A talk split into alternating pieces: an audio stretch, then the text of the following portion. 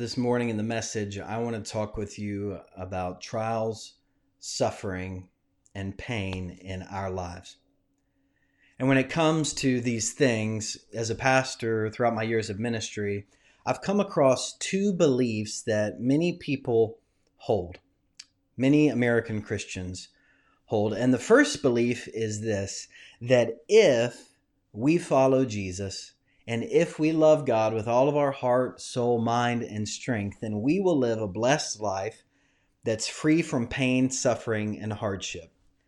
And, and, the second belief is tied to it. And the second belief is that if we're experiencing pain, difficulty, and hardship, then we must not be following Jesus very well. We must not be loving God with all that we have and all that we are. And God's probably angry with us and He's probably punishing us.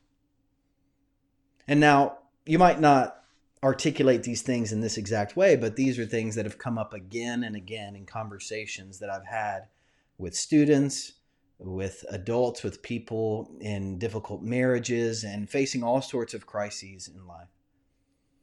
And, and really, for most of my life, I believed these two things as well. And I probably wouldn't have worded them exactly like that, but I mean, growing up, I used to hear, you know what? Hey, if you're a Christian, you're going to live a, a, blessed life. And maybe it was the televangelist on TV would talk about health, wealth, and prosperity. And I was the kid, you might can imagine, who was like watching all the TV preachers and stopping on them late night. And now, look, I've become one. And uh, here it's kind of crazy. But, you know, maybe I, I picked up these things growing up, watching TV preachers. Maybe it was in Christian books or just in in conversations, but somewhere along the way, I began to believe these things until one day I stopped. One day I stopped believing these things. You see, uh, I had a very easy childhood. I, I didn't face many great struggles, many great trials, or a ton of pain. I mean, I had the challenges like many adolescents, but I had great and loving parents. They've logged on, they're watching right now. I went to a great church. I had great mentors. went went to a, a, good school. When I was in ninth grade, my grandmother died of old age. I got into the college I wanted to go to, and, and really, most of my life, I thought, well, you know what? I'm following Jesus. Things are going pretty well. This is good. It seems to be working out. Until one day, I was in my car driving when I was in college, and I got a phone call. And uh, the person on the other line was somebody who went to my church, one of my mentors and friends, and they said, "Hey, are, are you sitting down?" I don't know if you've ever gotten that that phone call. They said, "Are you sitting down?" I said, "No, actually. Well, I mean, yeah, kind of. I'm driving." And he said, "Well, I think you should. I think you should pull over." And I was like, "Okay." And so I pulled over, and he began to tell me uh, about my my friend, one of my best friends, my youth pastor, my mentor, somebody I had spent many years of life with, learning about Jesus from. He began to tell me that that my youth pastor had been arrested for some inappropriate things. And this was really the, the, the, one of the biggest moments in my life at that stage of my life where, where my world was just kind of kind of rocked. My faith was rocked, and I began asking all the questions that most of us ask when we're going through something difficult. I began to say, God, why, why is this happening? God, why is this happening to our church? Why is this happening to me? Why is this pain coming into my life? Is it because I'm I, didn't do something right? Is there something I could have done to stop it? Is there something going on here? I mean, what what could we have done differently? I mean, I'm trying to ask all these questions, wrestle with all these things. I mean, what does it mean for my faith when a faith leader fails in a in a public way? And I'm looking at his mugshot on the front page of the newspaper. I'm processing all of this, and in the midst of, of processing all of this, I began to go to to older Christians that I knew and talk to them about how I was struggling, how I hadn't experienced much pain, but now I am. And one by one, they each began to tell me stories about pain in their own lives. They began to tell me about their wounds, about ways they had suffered. And they began to help me understand that just because we follow Jesus doesn't mean we're going to have a life that's full of health, wealth, and prosperity. And actually, they began to open up the Bible and, and point out passages like in the book of Acts where people are giving their entire lives to God and still they face difficulties and hardships. And so it was in that that season of my life that that I learned that bad stuff happens to good people. Bad stuff happens to bad people. Bad stuff happens to rich people. Bad stuff happens to poor people. Bad stuff happens to educated people. Bad stuff happens to uneducated people. Bad stuff happens to all people. And if not much bad stuff has happened in your life, the truth is that one day you will face great trials and pain and hardship. And my guess is that you probably learned this lesson long before I did. Because some of you, I know you grew up in very troubled households. At a young age, your parents got divorced, and that was very difficult for you. Others of you during this season, right, things economically are going good. You have a job, you have a house, you got your mortgage. Things seem like they're on the up and the up, and then in an instant, everything changes. Some of you have been in that relationship, and, and the boyfriend, the girlfriend, the spouse just says, Hey, it's over or kids, maybe you've had a group of friends, you thought they were your friends, and then they just turned their back on you and that was it. Or maybe you've received that phone call. The phone call where the doctor or a family member says, Hey, are, are you sitting down? Because you need to. The question for us as Christians isn't whether we will face trials and suffering and pain in our lives. The question for us as Christians is how will we respond to the pain, the suffering, and the trials in our lives because we are not immune from them. And in the book of Acts, the book we've been in this season, I mean, we find people facing a lot of hardship.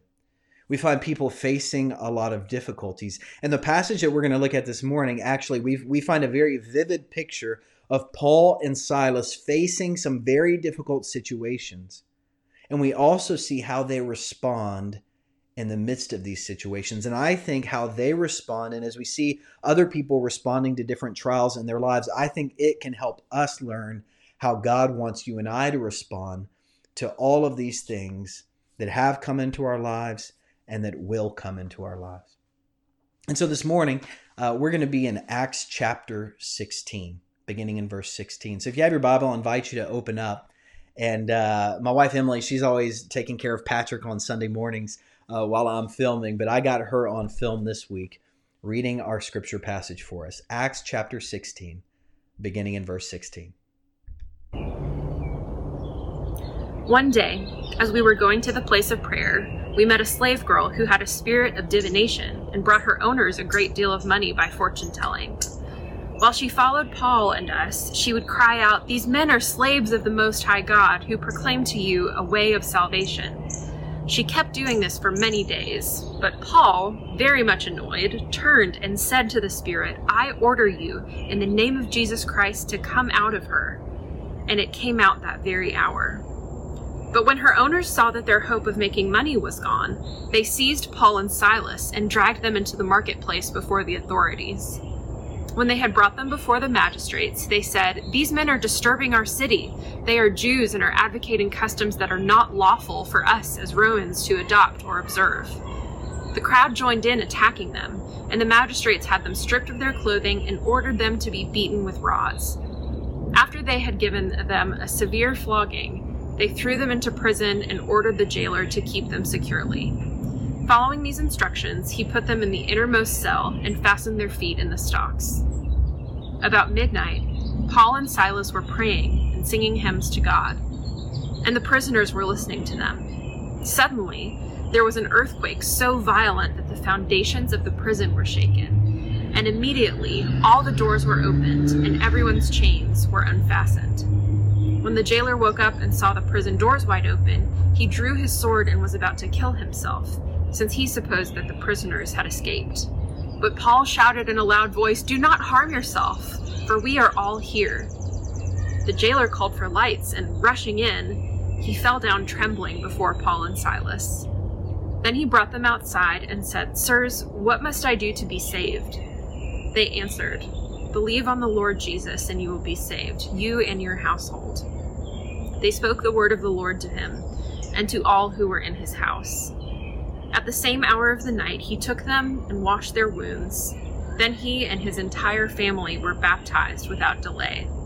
He brought them up into the house and set food before them, and he and his entire household rejoiced that he had become a believer in God. So, in this passage, we see a, a, number of trials and a number of different responses to these trials. And the first trial we see really comes when Paul and Silas are just going about ministry, they're doing the work of the Lord.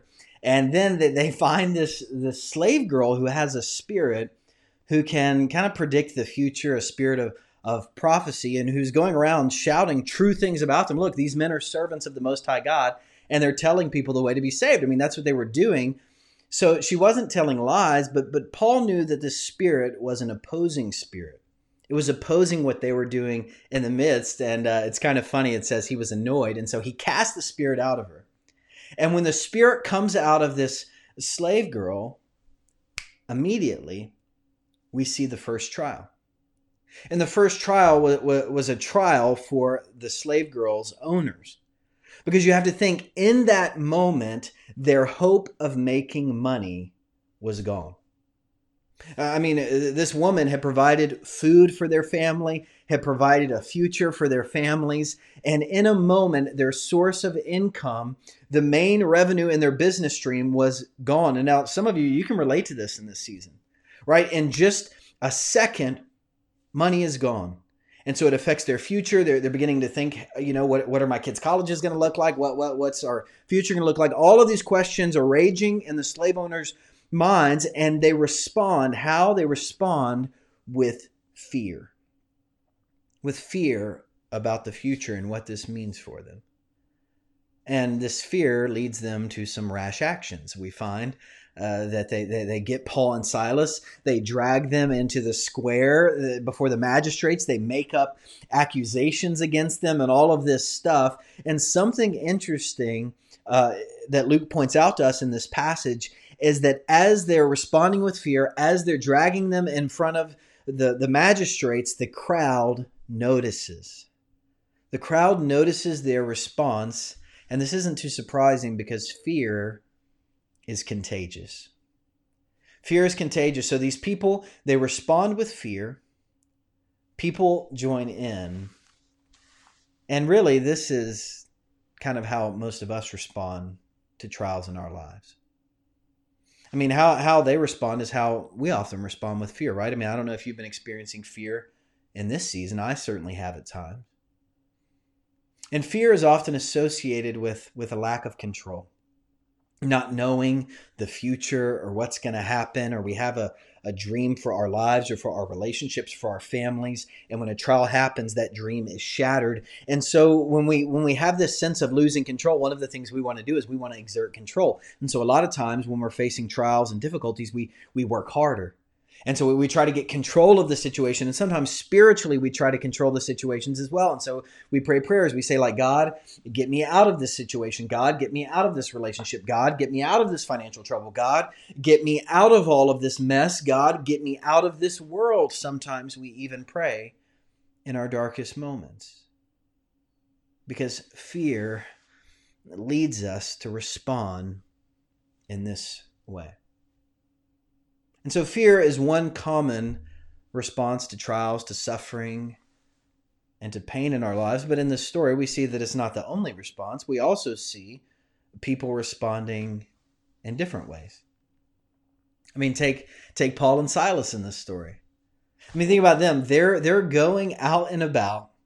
They're doing the work of the Lord. They're following the Holy Spirit. They're loving God with all their hearts, all their mind, all their soul, all their strength. They cast out this demon. They're going to a place to pray. And then, boom, they're facing more hardship than most of us have ever faced in our lives. They're thrown in front of the magistrates. They have these made up charges. They are arrested. They are flogged. They are beaten. They are bloodied. And then they're locked up in the innermost cell in a prison. That's a pretty rough lot that they experience. And in the prison cell, it's very interesting to notice how they responded. I don't know if you called it in verse 25 earlier, but it was very different than the way the slave owners responded. We read this in verse 25 that when they were locked up in the cell about midnight, Paul and Silas were praying and singing hymns to God.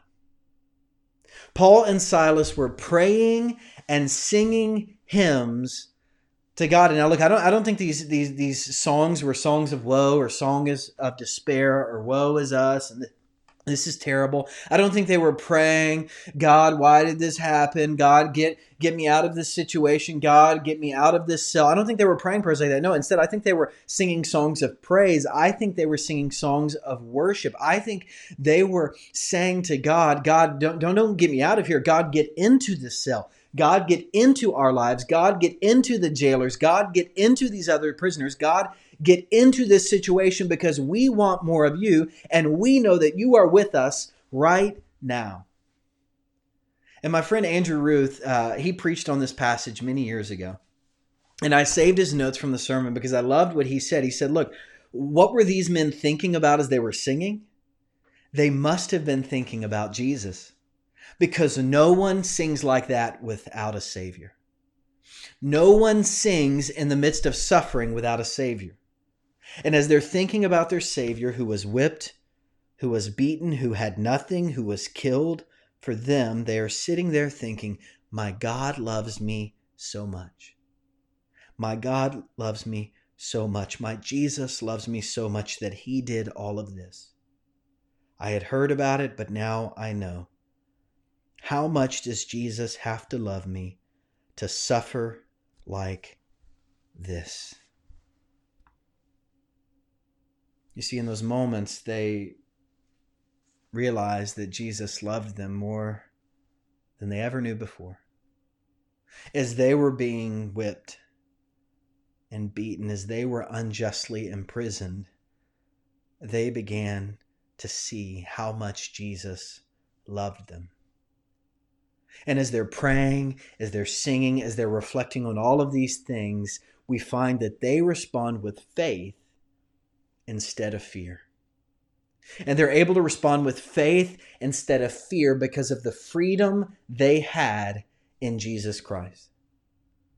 Paul and Silas, they, they respond with faith. Martin Luther defines faith as a bold, living trust in Jesus. They respond with faith because of the freedom they have, the freedom of sin. Look, they knew that Jesus had, had freed them from the need to worry. They knew that Jesus had freed them from, from bitterness and anger towards God. They knew that, that Jesus had freed them from wanting revenge on these people who had unjustly accused them. They knew that Jesus had freed them from the power of sin, but not only had he freed them from the power of sin, he had also freed them from the power of death. And so they knew that, that even if they died in that cell, even if they died the next day, they knew that even if that was the worst thing that came their way, that soon they would be with Jesus once again. They knew that just as Jesus, after his death, rose in victory, that they too, after their deaths, whenever they would come, they too would rise in victory because they shared in Jesus' resurrection. They were able to have faith instead of fear in the midst of their trials because they knew Jesus Christ. They knew Jesus' death, but they more importantly knew Jesus' resurrection. They knew that Jesus had conquered the grave. They knew that whenever something looks like the worst thing, they knew that God could transform a seemingly terrible situation into something glorious. This is Paul who would later write Romans 8:28 that in all things God is working for the good of those who loved them. They knew that their pain wasn't the end, and so they were able to respond with faith instead of fear. And when we know Jesus Christ, when we trust Him, when we have that living, bold trust in us, we can respond with faith instead of fear as well. And now, this doesn't mean that we go around testing God right? Faith isn't a means by which we just go around and test God and act crazy and say, oh, you know what, He's going to take care of us. Faith isn't about testing God. Faith is about trusting God in the midst of the test. Faith is about trusting God in the midst of our trials. Faith is trusting God in the midst of our suffering and knowing that this is not the end. It's knowing that He is with us and that He is for us. And something interesting happens. I don't know if you caught this in verse 25 when Emily was reading. It says that they were praying about midnight. They were praying and they were singing hymns to God. And then I love this part that's added on. It's kind of subtle.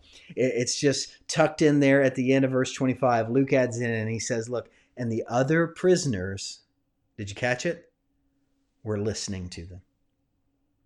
The other prisoners were listening to them. These men who are locked up like them, these men who are in chains, these men who are suffering and facing great trials in their lives, they were listening to Paul and Silas because guess what? As we talked about earlier, fear is contagious. We, we see that every day in our culture. But guess what? Faith is also contagious. They see Paul and Silas's faith and they think these men are responding in, in a way that's blowing our minds. These men are responding in a way that's completely different. And we see how important this is when we come to the third trial in this passage. And that's the trial that the jailer experiences. I don't know if you've ever thought about him here in this story. I mean, I mean think about him. He's going to work. His job is to secure people for the state. And so he gets these prisoners, Paul and Silas. He locks them up in chains, locks him in the innermost cell, shuts the door, goes to sleep, and then boom, an earthquake. An earthquake happens, the doors of the jail are open, the shackles are released. I mean, this is the worst case scenario for him. And so, in, in the midst of, of the prison being open, he's assuming all of the prisoners have run out. And so, how does he respond to this trial? He responds with fear he responds with fear, thinking, you know what, uh, I, I, might be punished. I might be killed because these prisoners left on my watch. You know what, I, I failed on the job. I'm going to be a disgrace in this community. I let go of all these prisoners. And so, as he's responding with fear, he, he grabs his knife and he's about to harm himself. When Paul says these words, he says, Look, stop, stop, stop, stop. Don't harm yourself. We are all here we're all here. Paul says, look, not, not just me and Silas in the innermost cell. No, everybody else has actually stayed. Because these men, they knew that Paul and Silas, even when they were locked up, they had freedom. They had freedom that these other prisoners had never tasted, even when they were on the outside. And so they all stayed. Now, if you were in worship last week, you might recall that I, I talked about leading a, a, Bible study in prison for many years. And one day we were studying this passage, Acts chapter 16, with the men. And I said, you know what? I'd, I'd love your perspective on this. I'd love to hear what, what you think about this story because, after all, every night you're behind bars. I mean, you're locked up. And I wrote down what they said, and I've saved it all these years later. I mean, one of the men, he said this. He said, Look, they had the chance to leave and they didn't. That's crazy. Another man said, You know what? It reminds me of the story of Shadrach, Meshach, and Abednego. I mean, they were put in the midst uh, uh, of a great trial and they had faith, and other people saw their witness. But I'll never forget how this other man responded. He just bowed his head and he just kept shaking it and he said, This is just, this is amazing. He said, This is amazing. And when you read the end of the story, I mean, you have to admit it's a pretty amazing story. Because after after this guard puts down his knife, he comes trembling before Paul and Silas and he asks the question, perhaps the most important question any of us can ever ask. He goes to them and he says, "Look, he says he says, "What must I do to be saved?" And Paul and Silas tell him very simply to be saved, all you need to do is believe in the Lord Jesus and you'll be saved. And so he brings them to his household. His household hears this message of the gospel. They believe, they're saved, and they're baptized, and they're all added to God's kingdom that day. I mean, that's amazing. It's amazing for me when I read this story to, to think about the level of faith they had in the midst of suffering. Because when I look at the little sufferings that I have, and the great amount of fear I have, I, I mean, I, I'm convicted and I'm like, I want that kind of faith. To me, that's amazing. But one thing that's perhaps more amazing than how Paul and Silas responded to the trials and the suffering in those moments is the amazing reality that the Jesus that they were worshiping, the Jesus they were singing to, the Jesus they were praying to, the Jesus that gave them strength to endure in the midst of so much suffering, that same Jesus is the Jesus that we've gathered together to worship today. That same Jesus is the Jesus we're worshiping today. And guess what? That Jesus, Jesus Christ, our Lord, He knows suffering. He knows pain. He knows hardship. He knows death. But He also knows resurrection. And resurrection is a reminder that God can take even the seemingly worst situation that we've ever found ourselves in found ourselves in or will find ourselves in, He can take that and transform it into something that can be used for good. Resurrection is a reminder that the worst thing is never the last thing, that suffering, trials, and even death will not have the final say in our lives. So this morning, I don't know what you're going through. I know some people in this season are going through through very huge trials and facing a lot of pain. Others of you, maybe maybe you feel like your your pain is just a little bit, but but your pain, your suffering, and your trials, they're real. They're real, and I I can't act like I know all of them here on camera, but I do know this. I know that God wants you, and He wants me. He wants our church. He wants us as people of faith to respond with faith and not with fear in the midst of everything coming our way. I know that God loves us so much that he sent his son Jesus Christ to live, to suffer, and to die for us. I know that Jesus is with us now. I know the Holy Spirit will guide us into the future. I know that God is with us and for us. And so this morning, what I want to ask you to do is, as kind of a final act, is to to hand over all of these things that you're experiencing, all of these burdens that you're carrying. I want to invite you to hand those over to Him this morning, to surrender those things to Him. I want to invite you to pray. I want to invite you to sing, just like Paul and Silas were. Because as we hand over these things to God, as we pray, as we sing, as we trust Jesus Christ with our lives, the good, the bad, and the ugly, He will give us the strength to respond with faith instead of fear. And so let's pray and ask God to help us do that. Almighty God, we know that you are here among us. Even though we're separated and we're worshiping in this digital way, we know that you're with us and that you're for us. And we celebrate the gift of your son, Jesus, this morning. And God, in this season, uh, people are carrying a lot of burdens. People are facing a lot of trials. Uh, there's a lot of, of suffering. There's a lot of pain. There's a lot of grieving. And God, right now, we want to hand over all of those things to you. And we want to say, look, we want to stop trying to control it all. We want to stop trying to fix it all and do it all ourselves. We need you to get into our lives in a deeper way. We need you to get into these situations. We need you, your transforming power. We need your grace. We need your resurrection power to make all things new. And we ask that your Holy Spirit would give us the ability, like Paul and Silas had, to respond with faith and God, we pray that your Holy Spirit would remove the spirit of fear from us in these moments and in these days and in these weeks ahead. And we ask all of these things in the name of Jesus Christ, your Son. Amen.